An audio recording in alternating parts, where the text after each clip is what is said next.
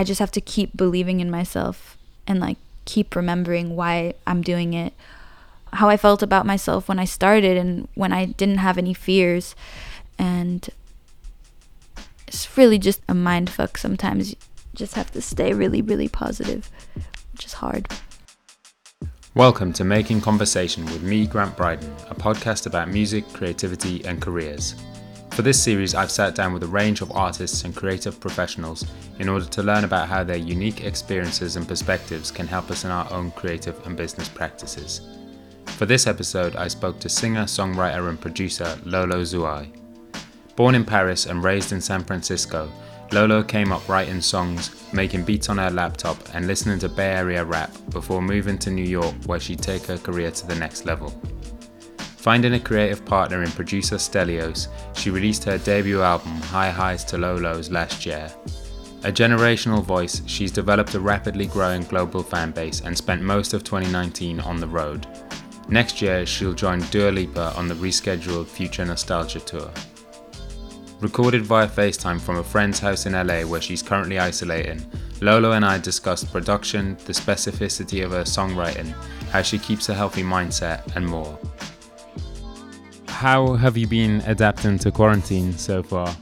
I left New York about a month and a half ago, and I went to stay with my friend in LA because I just had a feeling that New York would be really difficult to live in. It's hard not to it's hard not to see people when you're just going to the deli.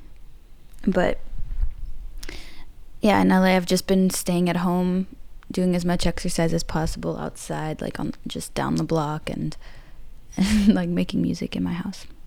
What have been like the main challenges for you, sort of personally, and I guess career-wise? I know you were scheduled to be on tour with yeah. Dua Lipa this week. That's, I mean, that's been. That was something I was really looking forward to. I mean, it's still gonna happen, so it's fine.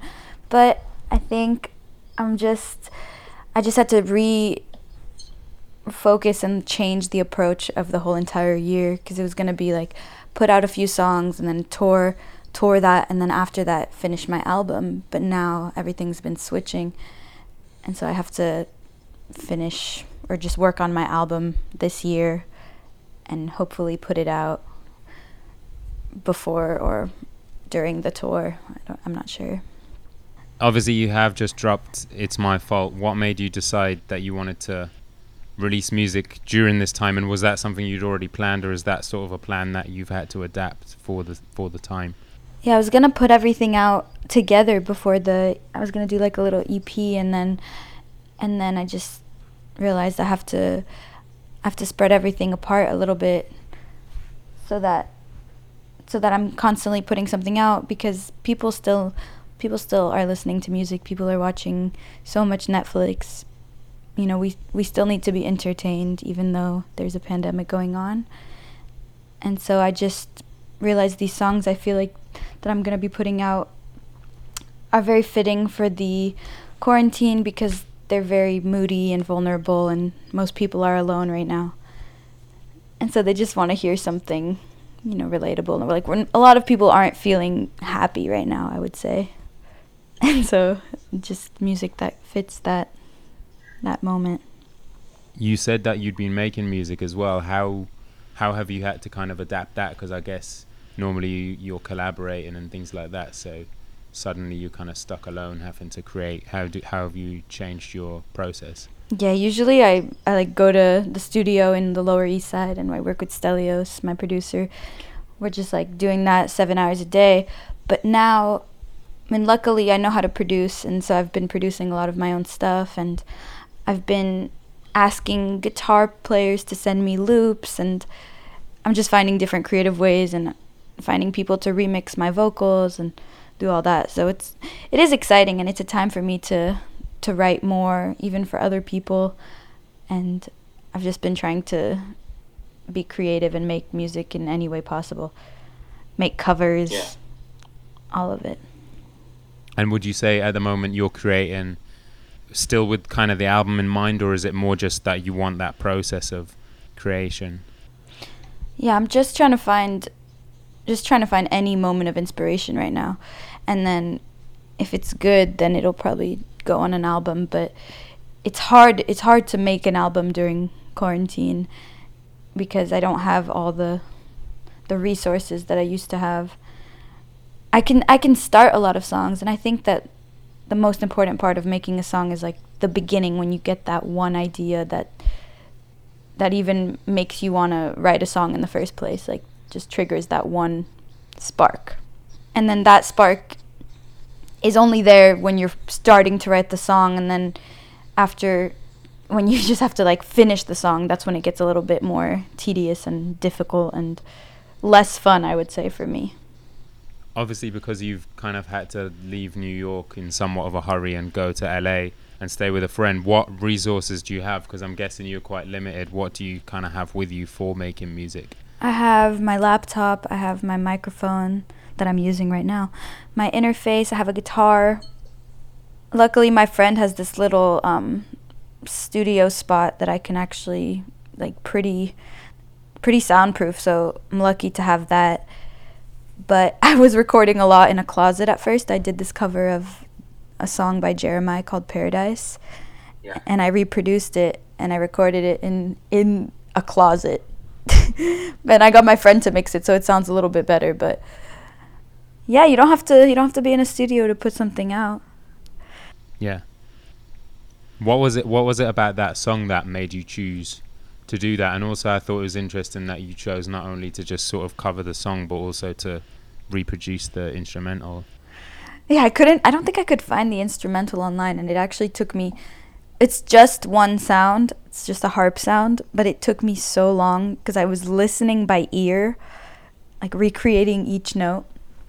So that was a challenge, but that was fun and but that song is I read something that Jeremih said about it and he was saying like it's one of his favorite songs he's ever written because he was just in Malibu and living this crazy lifestyle partying and studio and all this stuff. And he just went for a walk and and thought this is paradise just looking at the ocean. And I just think it's a beautiful contrast to his his other music which I also love. But it's kind of it's kind of like ironic or sarcastic to sing a song like that during quarantine because it's kind of makes you think okay we we can't leave the house we can't do this but we have ourselves and our thoughts and that's beautiful too. What is your earliest memory of connecting with music and feeling like a real connection to it that's sort of beyond just like background? When when I was in middle school or when I was in high school, maybe early high school, I would come home f- from school and I had a piano and I was home alone because my mom was at work and my sister, I think, had just gone to college. And I would have about three, four hours alone playing the piano and I was watching YouTube tutorials like how to play this song and how to play this song. And it was just the moments where I was super, super carefree, creative, like not doing my homework at that time, just just making music and practicing singing. And that's that was like the most formative y- years for me. And I wish sometimes that I could get that back when there was no pressure and just like no judgment from anything. It was just me on the piano so yeah, I want to eventually have a place where I can fit a real piano in there. What kind of songs were you choosing to to learn on the piano at that time?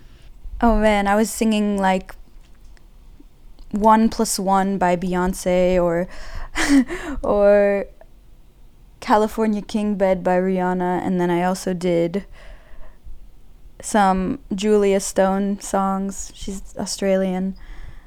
She writes really beautiful music. Those are just a few that I remember. Yeah. Some Alicia Keys, classic, a must. Were your parents into music when you were growing up? No, not not really. They I mean, they love music. They listen to music. I think everybody loves music and my mom would play when like on the weekend when she was cleaning, she was playing classic French music and I grew up with my mom, so that's kind of what I would listen to for the most part and then the radio. but she played saxophone as a kid, so she was also into music, but I didn't really grow up in a musical household. Did you embrace the music that she listened to? Was it something that you also enjoyed, or was it something that you kind of rejected? No, I loved it. I, I loved everything she was playing, and that's why I think I still have a, such a wide variety of taste when it comes to music. I like a lot of different genres, and whenever I hear the music that she used to play, it brings me back. It's cool that music can do that. What do you feel like was the first music that you kind of like went out and discovered and felt like it was it was your your music? It was definitely Too Short. like no doubt. I was 15 and I was starting to go out a little bit and drink, you know, make out with boys and it was just what I was going out in San Francisco at a young age and Too Short was the soundtrack to that to that time for me. And then my mom dropped me off at the Hundred store in San Francisco. And I was 15 because Too Short was having a pop up. And I used my fake ID because it was like 21 and up. and I, I like I had my the side of my head shaved. I had a, I don't know if I had a dollar sign at the time in it, but I definitely shaved a dollar sign in my head for Too Short. It was intense and then I met him there, and he signed my poster. Were your friends also into into Too Short? Uh, n- not as much as me, I don't think. I mean, they definitely got into it, and I still get texts from people that I went to high school with, like, "Oh, just thought of you, like, Too Short just started playing," and I'm like, haha, like, it's amazing. People just associate him with me now you've been quite vocal about being a big fan of Bay Area rap and hyphy, and I wondered what was it that you connected to particularly with that sound. I have no idea because the lyrics are vulgar and sexist often, not everything. And I'm a feminist, so it's like I should I should hate it. But for some reason I just love it and it makes me feel carefree and it makes me feel like it makes me get shit done. I feel like a boss when I'm listening to it. You've talked before about being inspired by like E40's entrepreneurial spirit and work ethic, and obviously looking at your story and all of the different jobs you've worked and all the things you've done to get to where you are now. I wondered what instilled that same kind of like hustler's mentality into you. Whew, I think my mom, my mom had had a lot of jobs when when we were growing up. Like she's a single mom, so she had to hustle, and I saw that hustle, and so I've always had that hard work mentality. And when I decided I wasn't gonna finish college, I did one semester of college. I was just like, okay, I I know that I'm capable of of becoming like a professional musician, but I don't have any money right now, so I have to just do things I don't want to do. And so I worked like at Bareburger in New York. And it actually taught me a lot and I learned I made a lot of friends working at restaurants. And yeah, it taught me a lot about hard work and just when you do something that you really don't want to be doing, it really motivates you to make your passion come to life. Because it's like man, I should. And I was just writing music at the hostess stand, and I, it motivates you a little bit more if you're doing something you hate. What was the feeling like when you got that E40 verse for Chevy Impala? it was crazy. We were just texting, and and then he texted me, and he was like, he sent the the link, and he's like, E40 verse, and I was like, oh, thank you so much. He's like, all gravity. I was like, dude, it was definitely it's definitely one of my lifelong dreams that came true. And you know maybe we'll we'll probably work on some other music too. He said he wanted me on his album. How did you connect with him in the first place? We've met a long time ago so i i no i don't think he remembers me but my A&R Tunji him and E40 are are close. So he sent him the song and then I'm also friends with E40's engineer from years ago. It's like a family friend. So like E40 just put it together and was like, "Oh, okay, I've heard about this girl. This song is dope." Of course, she's from the Bay. He supports Bay Area artists. Yeah.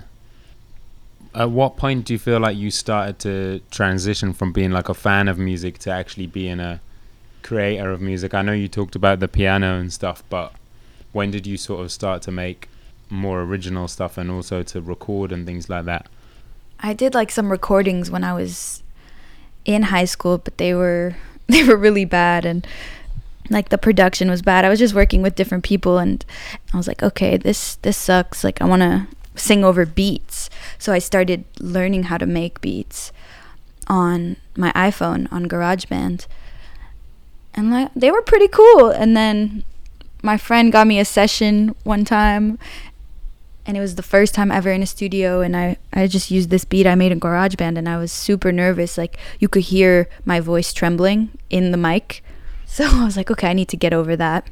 And so I started writing music on the guitar. And then when I moved to New York is when I was reaching out to producers and being like, I'm going to take this from just my passion to my career. And that was the move to New York for me. I was like, my name is Lolo Zouai and this is what's this is what the fuck is going on. And so I started sending little demos that I had recorded on my computer to producers and I met this one producer and we were working in New York and that's when I started working with her and with this guy Swagg R'Celious and we made a bunch of songs but I just put out this one song called So Real. And then after that I met Stelios and that's when my sound really developed. How did you first meet him? Met Stelios through my manager who I met on Instagram. I was working at a restaurant in the Upper East Side and I get a DM from this guy Doug and he's like, "Hey, you should come by this place KidSuper. It's like a clothing company. I work there and I love your song and we work with artists and whatever." So I was like, "Okay, these guys seem cool." So I went to Brooklyn and I met all of them and they were was just like this crazy like Willy Wonka type house with a bunch of people, super creative, not judgmental and I felt like that's what I was missing in my New York environment. I was just working at a restaurant and going to this random studio and I didn't feel like I had a community. So once I met Doug and the guys at KidSuper, I felt like okay, this could be my this could be my little community and I ended up moving in there for 6 months. And that's when Doug started managing me and he had known Stelios for a few years and he thought he was an incredible producer so he put us together. And we made high highs to low lows. It was like the second song we ever made together. Was it always he would make the beats at first and you would sing or would you bring beats in? Would you kind of work together on production? How did that kind of relationship work? At first what really helped for us is that i knew exactly what kind of thing that i wanted. I knew the sound that i wanted. And he has this really like tasteful like worldly sound but it's also very modern and he can he's he's just he can do a lot of different things. And so i was like this is the kind of beat i want. And i was like this is the drum pattern that i was thinking. So he he was really excited that i that i knew exactly what i wanted. And then i came in with the, the lyrics and so it depends it depends sometimes he makes the beat and then I'll just go over and do some melodies. Sometimes I bring in like my song challenge is a is a song that I actually started the production and then he kind of finesses it and makes it match the rest of the the songs and he'll also write lyrics and we kind of do it all together but generally he he's on the computer and I'm on the I'm on the mic. Yeah. But it flips sometimes. He he got vocals. I'm not going to lie when you arrived and started working with Stelios, how kind of advanced were you as a producer? Because I know you went from you went from the iPhone, but then I know that you'd kind of gone beyond that and saved up to get a MacBook and were using Logic and stuff. So I wondered where you were at when you met with him, production wise. I think I was. I had already put out a song called IDR that I produced, and I think I'm pretty good. I just my beats are are simple. Like I, my producer name is Jigglypuff. I'm just like my Jigglypuff beats are, are just like very lo-fi and very simple because I think people just want to hear my voice and when I hear myself sing, I I just want to hear my voice and sometimes like I don't want to do too much and and so I just usually starts out with like four chord progression, a synth, yeah, and then the, a kick, some hi-hats, snare, maybe one extra thing and and then like the one thing I'm not good at is the the bass, like the sub, because Logic doesn't really have that great of sounds, I think. Right. So to complete it and to make it full, usually I work with one other producer, but I can I can do like 90%. Yeah. So I still got some learning to do, but but the ideas are all there. Yeah. You've spoken before about how you want to keep the the energy of being a 19 year old making beats in your in your room in in your music. You don't want to like lose that. I wondered why that feeling is an important one to you. It just is because if I'm not putting like 100% of myself in the music, then to me it's not really worth it. It's like, okay, I'm just doing this to put out music because I'm a professional singer and this is what I have to do. You know, I don't want it to be like that. I don't want to lose the passion because then I'll just be a depressed person. I have to I have to have that soul in it. And so I have a song called Beautiful Lies or Cold and I previewed I, I did a preview of it on Instagram and I showed everybody how I made the beat and I was so shocked that how many how many people wanted to see that process cuz sometimes you think oh no one's going to care like it's just going to be whatever. But people really were people didn't know that I did that. You know, people had no idea that I could make my own beats and I think seeing somebody put 100% of themselves into into a song just makes it that much more special. And for me, a song that I produce myself and sing and write is like jackpot. Even if I know the song isn't like one of my best songs, it doesn't matter because it has the most emotion in it for me. Do you think that because you're singing your production can get overlooked do you think that people automatically would assume that you didn't produce it or are people surprised to find out that you produced Yeah, I think people just assume like a pretty girl who sings doesn't have any involvement in her music.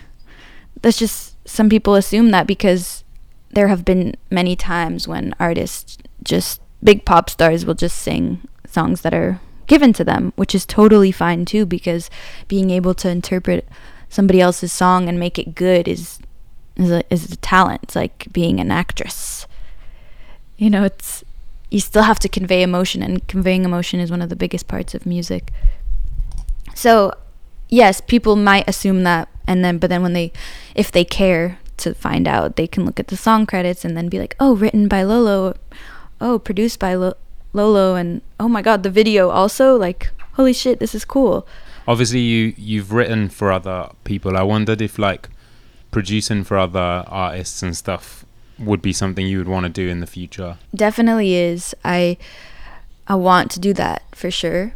I've because i make a lot of like hip hop trap beats which is hilarious. And so i was thinking i could give some to rappers or you know just to some of my friends who are starting out because i have a lot of different little vibey things and some people just want to freestyle over something simple to sing I have so much shit I have to do myself too. And so when I find the time to make beats, I'm usually like, oh, I'll just keep this for me. But eventually, when I'm older, like 40, I still want to be doing music and I still want to be writing for other people and producing. So I think when I'm older, I'll probably just be like this boss lady with her own studio who's just producing for for everybody. That's the goal. yeah That's the goal. when you make beats do you ever find that like when you said you make a lot of trap beats and stuff do you ever find that you've made a beat that you really like but it's not it's not like a, a lolo Zouaï song Yeah, a lot. I made a song I think is better for for Nav the other day. well hopefully we'll hear you on uh, his next album Shout out Nav. there's a really strong sense of identity in in the music i wondered how long it took you to kind of develop your voice as a creator and as a writer and as a producer and all these different aspects that you have these aren't generic songs that somebody else could sing i feel like all of the songs are so kind of tied to you that you have to be the person who sings them and i wonder how you get to that point Yeah, thank you. Um, I feel like I've always had my voice when it comes to music since I was and and just writing even poetry since I was 10 years old I was writing these really dark poems and I had a perspective. And when I started producing, that's when I I was just freestyling in my room and that was really my own voice. And then and then I started working with more producers and I started doubting doubting my voice and doubting my I thought that what I was making at home like wasn't good enough for to be released. And so I kind of switched it up and when I found Stelios I I realized I could kind of mix the two and just because I was in a studio and I was with somebody else didn't mean that I couldn't still have that same emotion from when I was in my room. Your writing's very specific to to you in in that way that I feel like because it's so specific it becomes relatable. Well, I just realized so many songs are good but have the same exact theme. Right. And like the same lyrics and just the same concepts and I was like if I can find a way to convey the same emotion because I feel like there are a few emotions in songs it's like love, sadness, like sex. You know, there's there's a few themes that are pretty much the whole theme of music. But I was saying if there's a way to to write it in a more interesting way, to have these details that you wouldn't want to usually hear in a song like I remember for High Highs to Low Lows I was like they think it's all Gucci but it's 99 cents and I was like maybe I shouldn't say that it's kind of like weird and then that became one of the lyrics that people shouted the most at the concert. So then so then i just realized the lyrics that make you a little bit uncomfortable usually are the best ones. And putting putting your personal story in a in a song is what people want to hear. I mean drake is like one of the biggest artists in the world. And he just will be like oh yeah this girl down on this street. And you're like yep i feel that even if you don't know who these people are. Like you just want to hear something personal and and then you'll just everybody who's listening will find their own way to relate to it. The market is sort of saturated with songs about certain subject matter and you've obviously have covered them before but I feel like your music is a lot broader. It's a more like lifestyle music. I wondered when you're living your life how you capture these moments that you know are going to make good songs. Ooh, that's a good question. I've definitely back in back in my day, no, like a like a year ago, or when before I was touring and I was working at a restaurant. That's when I was getting the most experiences. So sometimes as an artist, you kind of fuck yourself over to get good songs. Like you'll get too drunk, or you'll do the wrong thing, or you're just going to sabotage yourself because you want something a little bit juicy.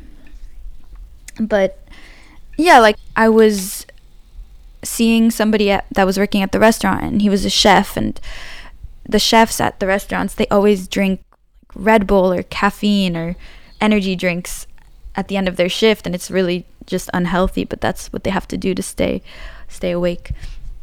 And so when I was writing caffeine I was like this is a perfect chance to use this experience and, and put it into a song and make it really fun. So that's why it's like I don't want to dine in. This is a drive through because because he's a chef and there's just little things that sound common maybe, but to me it's this whole personal story and a whole elaborate story and every lyric has a has a deeper meaning in a way. Yeah, yeah. Are you ever sort of taking like notes and voice notes and stuff in life because you kind of feel like you're living something that is gonna feed into a song later. Sometimes, yeah. But I, I think now I'm just trying to be as healthy as possible and still like still find something interesting without trying to sabotage or or make it worse, you know? Like there's still darkness because I find that darkness is one of the it's just easier for me to write about something sad than something happy. But I think you can find a little bit of darkness in everything without having to do something crazy. If that makes sense. you feel me? How does your writing process change as you become more successful as a musician? And I guess you're no longer writing from that same perspective that you were when you made the album, for example? How does the process change? Yeah, it changes a lot. It's hard because it's like, okay, all my themes before, they're just not relatable to me anymore. So I have to find my new perspective and I have to go more from within and and I think also I need to take myself less seriously. I mean, that's one of the things that I try to do is like be serious but also take myself less seriously and have fun and make music like Out the Bottle or Caffeine. Those are fun songs that are silly and but still have meaning to them. And so I I just want to make sure that I don't forget that side of my music and a lot of artists take themselves really really seriously and it's amazing. But I'm a very goofy person, so I have to make sure that I keep the balance between my goofiness and my my artistry. Is that something that you've been quite aware of? Would you say? Because I noticed obviously in the interviews I've watched and stuff, you are quite light-hearted, quite funny, and o- obviously on the music, there's elements of that. But like you say, it's generally more serious. Do you think about that balance a lot? I think about it. I think about it for my whole life. I think about it for my whole career because I have. th- That's why High Highs to Low Lows for me is is really real. Like I have this really lighthearted, goofy side that's that's real, and then there's also like a dark, anxious depression that I think channels itself through my music more so, and and sometimes they blend beautifully with fun songs and I think it's important to keep that. I'll never I'll never make an album that doesn't have like a crazy turn up funny song. But yeah, it's it's something that I have to find the balance to and I, I can't just be one thing.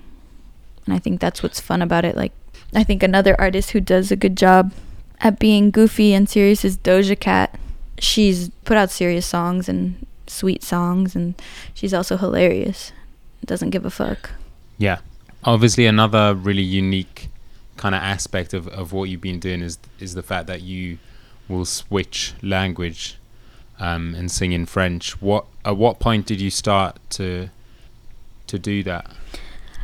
right before I made High Highs to Low Lows with Stelios, I went to France for the summer. And I just realized, oh shit, like I should just put some French in my songs because I speak French. And there's so much. I was like, there's Spanish in music now. And I was like, why not? Let me just try it. So I did that with Stelios and it worked. And like, it opened up like a huge market in France. And I was like, so excited that I could go back and finally get more in touch with my French side. And so once I did it, I just started doing it a, little bit more. And then sometimes French people would roast me because they'd be like, girl, like, that's not good grammar. Because I'm not over here like Googling if it's perfect grammar because I want to make it real. I want to make it sound like how I speak. I'm fluent, but I stopped French school in fifth grade, so you can imagine my grammar is like fifth grade grammar. And so I just I just do my thing and I don't really care what people are going to say about it because I think French is beautiful and I'm not always going to put French in every single song because I found that people are getting confused about where I'm from. People are thinking I'm like this French girl who just moved to New York and like trying to tap into the American market. And I'm like, dude, like I grew up in San Francisco. I barely have lived in France ever. I was just trying to put myself into my music completely. And I speak like 90% of the time in English and 10% of the time in French. So let me just make that parallel in my music. And do you feel like English speaking listeners are more open to different languages at the moment? Obviously, we're seeing artists like Rosalia and Bad Bunny have massive success in Spanish. Well, yeah, because they're, I mean, they're incredible, and their style is is very relevant to like American culture too, like visually and like fashion wise, and their videos and the sound. It's something we like. Like it just sounds amazing. So you can feel their emotion through the music. You don't have to know what they're saying. And so many people speak Spanish in America. I think French is not I mean French is a huge language all over the world, but I don't know if it's possible for it to make as much of an impact as Spanish doesn't. it's like I would like for it to but I really don't really s- know if it's possible. I mean, I, I think it's just a harder language I think to say. It's hard. Yeah. It's freaking hard. When you put out high highs to low lows, were you sort of aware or did you have the intent of making an album at that time or were you still kind of in the mindset of like just making songs? I was just making songs. That was the only song that I had and I I uploaded it. And the thing is it went so viral on Spotify and it would have been great if like suddenly I had this album come out right after, but that would have been so unlike me because I didn't plan anything. I just said, I love this song. I believe in this song. I'm just going to upload it to TuneCore for $10. And I feel like it's going to go off. And then after that, I, it went off, and I was like, oh my God, I have no other music. So Stelios and I were, were like making four songs a day. Like, it was crazy the amount of work we made. I have to say, like, 2018, I made so many songs and I still listen to them now and I'm like, okay, this might go on my second album. This is amazing. It's like I had this 2018 for like 5 6 months. I had no fear. I felt no pressure. I was just super free and I was making a bunch of shit like I listen back and it's like so much trap elements, so much hip hop and it was really fun. Yeah, so we just went song by song. We just put out a bunch of songs like every month or every 2 months and then I think after I put out Desert Rose, I was like, okay, I think a few of these songs could go on an album, and I'm just gonna make my album. But it wasn't like planned at first. I mean, I've always wanted to make an album, but I didn't know how to do it. You know, a lot of artists now sort of ease in with like EPs and mixtapes and things like that, and it kind of felt like from you, you kind of went straight in with the album obviously singles before, but how, how did you know that you were ready to like put it out, call it an album, and really make that statement? I guess maybe people who put out EPs and everything, it's more strategic, and I had no knowledge of like music business strategy, and again, I had no fear, and I wasn't tripping, and I was very confident in the album, and so I just I was like, this is going to be my debut album. And now you see people who've already put out like four projects and they're like, oh, it's my debut album. And I'm like, what? Your debut album was like five years ago. But I guess it's a strategy. It's like a way to make sure your debut album doesn't flop or anything. But I wasn't caring about my debut album flopping. Like, I knew that it wasn't going to be like the biggest album on the charts. But I was like, I'm going to put out another one and it's going to be great too. So I don't know. I, I don't really like EPs that much. And I had all this music and I was like, I'm going to just come out with a bang. I think it was just that I wasn't afraid of failure. Because, like, on album terms, like, you know, people are like, oh, this album only did like 7,000 in a week. Like, it flopped. But it flopped to who? To the charts. But I was hoping that my album would just grow, grow, and grow, and really organically. And I think my career has been growing organically, and I'm really thankful for my fans because they buy my merch, they go to my shows, and like I'm able to support myself through that. And I know that when the time comes, there will be that one song that makes it that takes me to the to the mainstream or to the charts and that's going to be amazing but you can't really go to that without a strong foundation. Or you can but but it won't last. Like you'll be on the charts and you'll be like who the fuck is blah blah blah? Never heard of them yeah and then the and then the kind of rush comes in for that artist to make an album as quickly as they can. Right and then it, and that's horrible. Like you don't want that pressure. You want to have the one song that goes off and then it's like great like i have 15 other songs i've been working on. I have a whole other album. I've toured with these two people. Like people will go back look at all my videos all the like low files my my tour documentaries. And then it's like oh my god I can't believe I didn't know this girl. Like, she's really been doing it from the ground up. And that's the careers that are really exciting to watch. And those are the, those are the artists that last. Yeah. And I think it's really good from when you kind of discover a new artist to be able to get straight into this whole universe, this whole record, and kind of like understand the whole perspective of who the person is and where they're coming from rather than just like a couple of songs or. Right.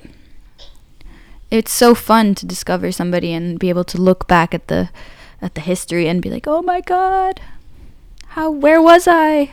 What did you personally hope to achieve with that album when you put it out? What what did you want it to to do for you? I think exactly what it did. In a year, I was able to tour Europe and America. I toured the world. I went to South Korea. I went to Japan.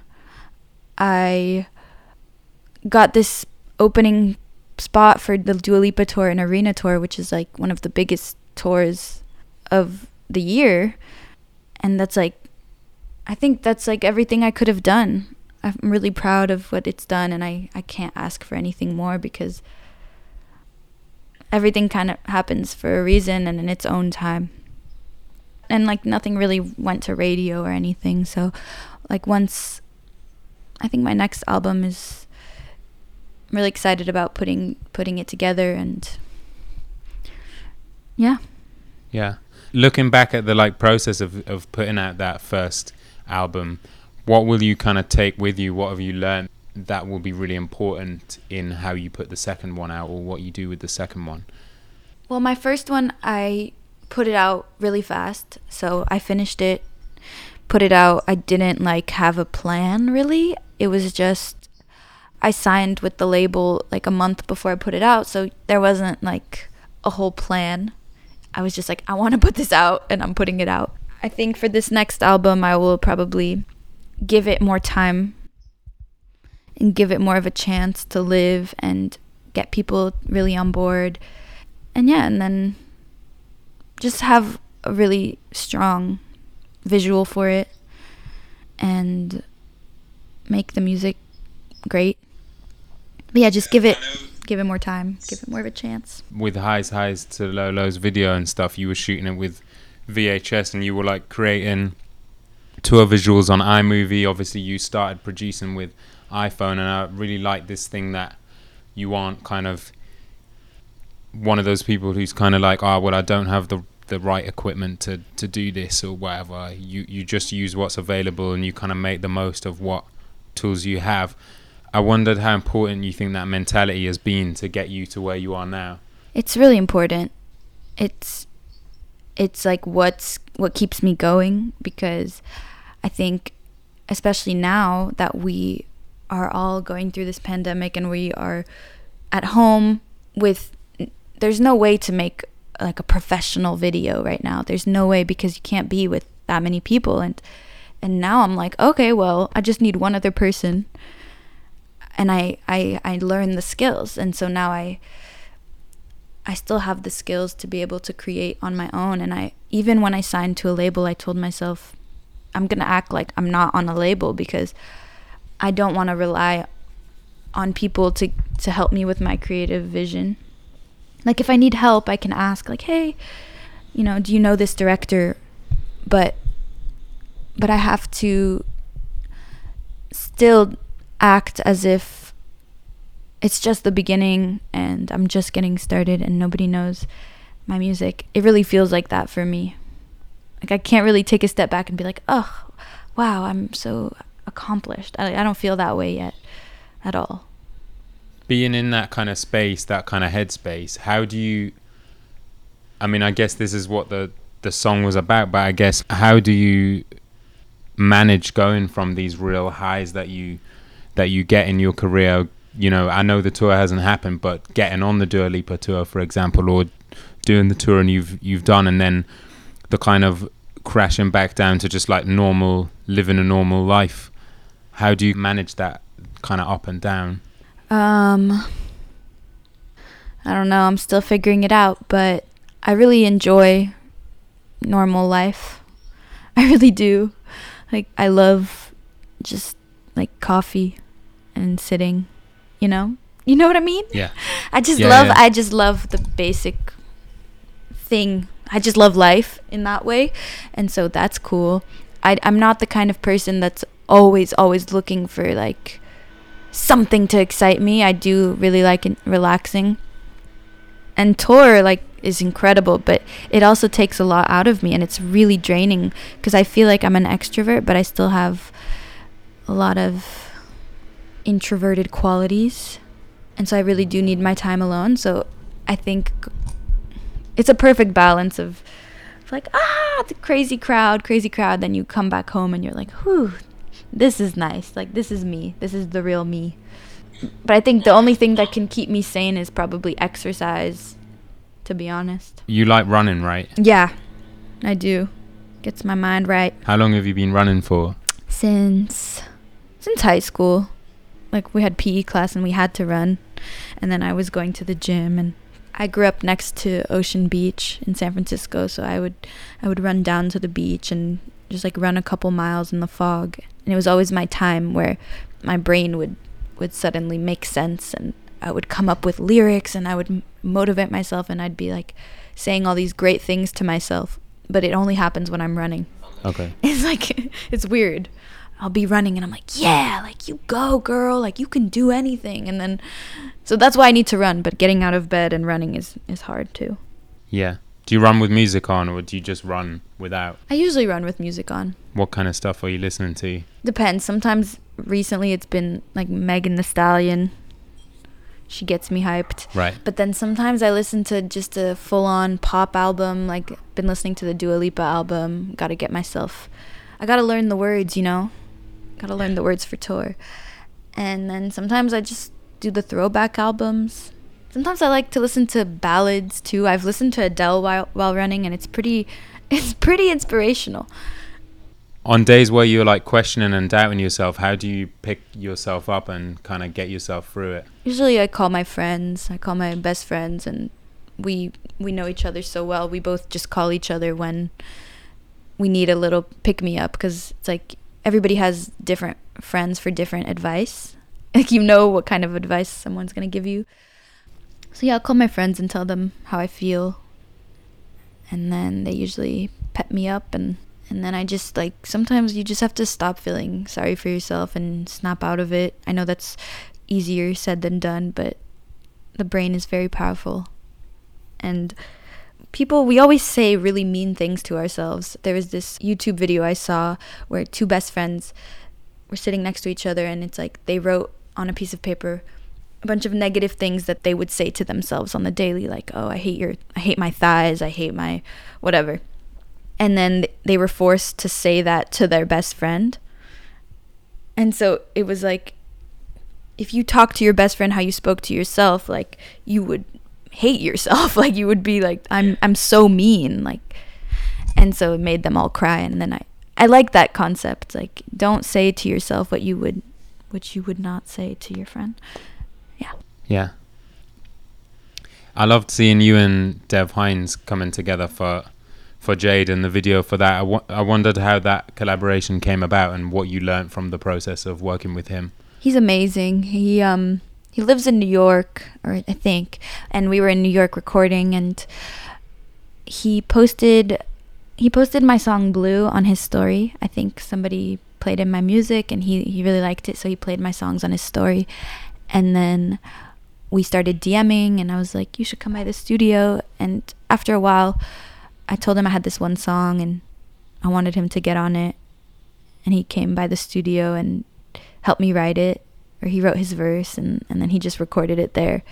And then we happened to be in LA at the same time. And the guy who directed it is somebody who's done videos with him, Nick. And so it just worked out perfectly. He pulled up, it was like a seamless operation and he is just really supportive and he's I mean he's incredible. He's worked with so many artists that I look up to. He was one of the first people to work with me outside of I didn't, you know, I didn't really know anybody in in the music scene. And so I think that was really cool that he's not afraid to work with new artists and he just works with people that he thinks are good. How would you describe your relationship with social media? Because I know it's obviously something that's really tough to, to deal with, but at the same time, like you've just said, it, it it can lead to opportunities like that. How do you kind of manage what you see, what you don't see, how much time you spend on it, and things like that. It's yeah, it's really about balance because for me it's I've always been on I've been on Instagram for so long, like since it came out, I think. And I have like a tendency to just my brain goes into these sometimes I compare myself and I think a lot of people do that and that's the dark side of social media. And so when I'm feeling that way, I just try to I delete the app a lot. Like it'll be like, okay, I'll delete the app for a couple days and just send my manager what what I want him to post with the caption. I'm like, "Can you post this?" Because sometimes you just have to step away from it if you know it's to make you feel bad. And then sometimes I feel great and I'm like, "This is great." Like without this, like I wouldn't be able to interact with my fans. I have group DMs with my fans that I I talk to them almost every day whenever I put out a song. They're always there to to uplift and just tell me what they think and that's pretty cool that we can do that. What is Big Baguette Energy and where did that come from? oh man, I haven't heard that in a while. So, Big Baguette Energy, I was in France and I was just eating a big baguette and I wrote Big Baguette Energy and then my fans like really caught on to it. And um you know, you know what it means. BBE, but then it just became a lifestyle at the concerts and everybody was bringing me bringing me baguettes and I'm like, let's not waste food, guys. Let's save the baguettes in the freezer. What's been the most difficult thing that you've had to overcome in your career so far? Hmm. I think it's ongoing, but it's just like